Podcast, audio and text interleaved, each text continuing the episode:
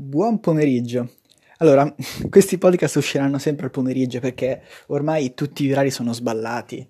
Da, da, uno quando si sveglia, uno quando va a letto, non si capisce più niente. Quindi a volte saranno al pomeriggio, a volte la mattina, non importa, voi li trovate qui e ve li ascoltate in qualsiasi momento della giornata. Comunque, volevo fare un pochino di recap. Allora, domani e anche dopodomani eh, usciranno due podcast per quanto riguarda la politica. Il primo sarà un approfondimento su quello che sto per andare a dire adesso, mentre invece l'altro è mm, il modo in cui stanno affrontando questa emergenza gli altri stati, oltre all'Italia, in particolare il Giappone. Ma per quello che parleremo domani, parleremo della Russia. Non so se avete visto che in questo periodo in Russia eh, è stata varata, oppure adesso non ho ben capito perché mi devo ancora informare, c'è questa legge che andrebbe a togliere il limite di anni che il presidente ha per appunto stare al potere. In questo caso si tratterebbe del, uh, della presidenza di Putin. Molte persone, ovviamente questo decreto ci sono tantissime altre cose dentro, però questa qui è quella un pochino più interessante. Infatti si sostiene che eh, se appunto questa legge eh, fosse approvata, si andrebbe un pochino a eh, rendere perpetuo, rendere infinito il potere di, di Putin. Questo andrebbe a comportare un, uno scompenso, infatti non si parlerebbe più di, di, una sorta di presidenza, ma come se fosse un regno, cioè come se diventasse un re per tutta la vita. Ecco, quindi andremo un attimino a capire quanto sia davvero democratico un sistema di questo tipo e in generale si farà un argomento. Io voglio fare un, un, discorso un pochino più ampio sulla democrazia in determinati stati del mondo, come per esempio la Cina e la Russia. È, è opinabile se si può parlare di democrazia o, oppure di una dittatura con tanti fronzoli che si spaccia per essere una democrazia l'abbiamo già detto, alla fine la Cina, qual è il motivo per cui la Cina è riuscita ad affrontare meglio di tutti gli altri stati del mondo questa emergenza? Così come l'ha fatto la Corea del Nord, così come l'ha fatto la Russia, è perché in un sistema autoritario è più facile gestire le cose.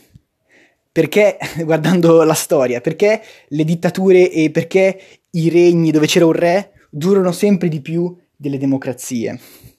Perché la democrazia è più difficile da gestire.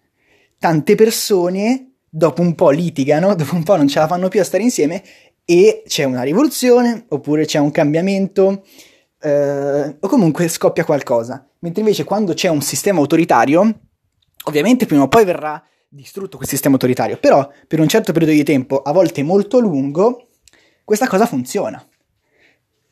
Possiamo vederlo in, in Nord Corea dove il, a quanto pare ci sono stati pochissimi casi di coronavirus o comunque sono riusciti a mantenere la diffusione molto molto eh, ristretta. Questo perché ovviamente, ora, proposta numero uno, ci sono i casi ma non li hanno detti, molto probabile. Proposta numero due, i casi non ci sono perché la gente, se il leader dice di non uscire, la gente effettivamente non esce.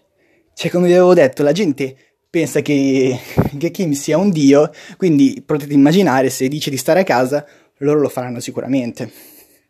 Questa cosa è molto diversa in uno Stato democratico dove effettivamente, almeno noi pensavamo, ma in realtà si può, sembrava che fosse impossibile che una persona ti obbligasse a stare dentro casa tua. Diciamo che tutti all'inizio pensavano di essere liberi di poter fare quello che volevano. E effettivamente in realtà si potrebbe fare, ma il buon senso dice di non farlo.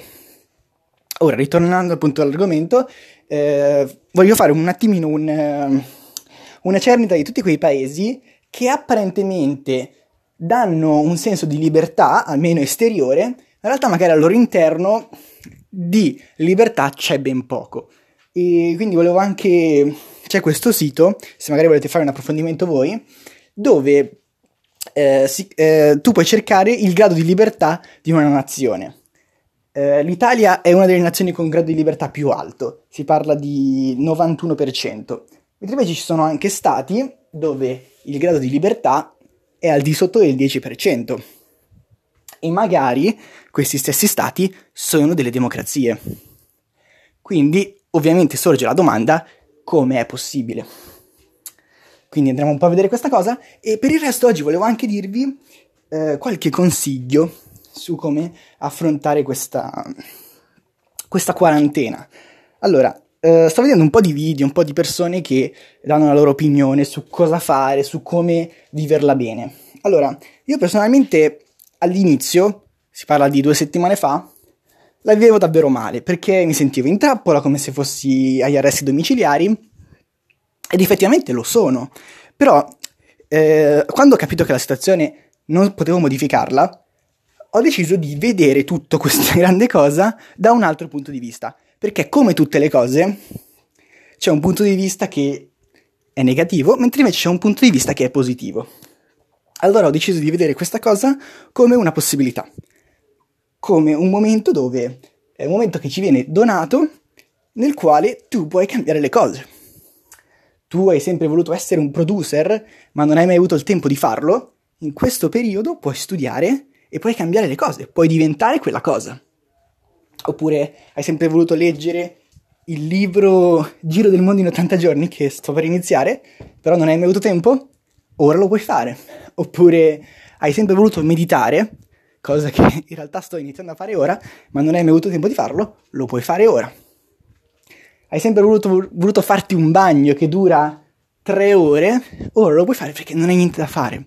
Però una cosa che sconsiglio fortemente è quella di andare a letto troppo tardi e svegliarsi troppo tardi, perché è biologico che questa cosa non porta dei benefici, anche perché vivere di notte e invertire giorno-notte sicuramente non porta a dei benefici dal punto di vista eh, morale. Infatti ti senti davvero in prigione perché quando sei sveglio non c'è luce e invece la mattina quando magari i tuoi familiari, tua madre, eh, tuo padre, tua sorella, tuo fratello si svegliano, tu stai dormendo e non riesci neanche a fare magari un rapporto riuscire anche ad avere un rapporto umano con le poche persone che ti stanno vicino. Mentre invece per le persone che, che vivono da sole o comunque che hanno, eh, hanno poche possibilità di conoscere qualcuno, di trovare qualcuno, consiglio fortemente di affidarsi a un libro oppure di videochiamare. Abbiamo questo mezzo davvero, davvero assurdo che in qualche modo ci rende vicini anche se siamo lontanissimi. Io sto lavorando al prossimo video per YouTube e vi lancio solo questa cosa. Uscirà molto probabilmente domenica e niente, ce ne saranno delle, delle belle. Qui e Matt, ci vediamo domani. Ciao.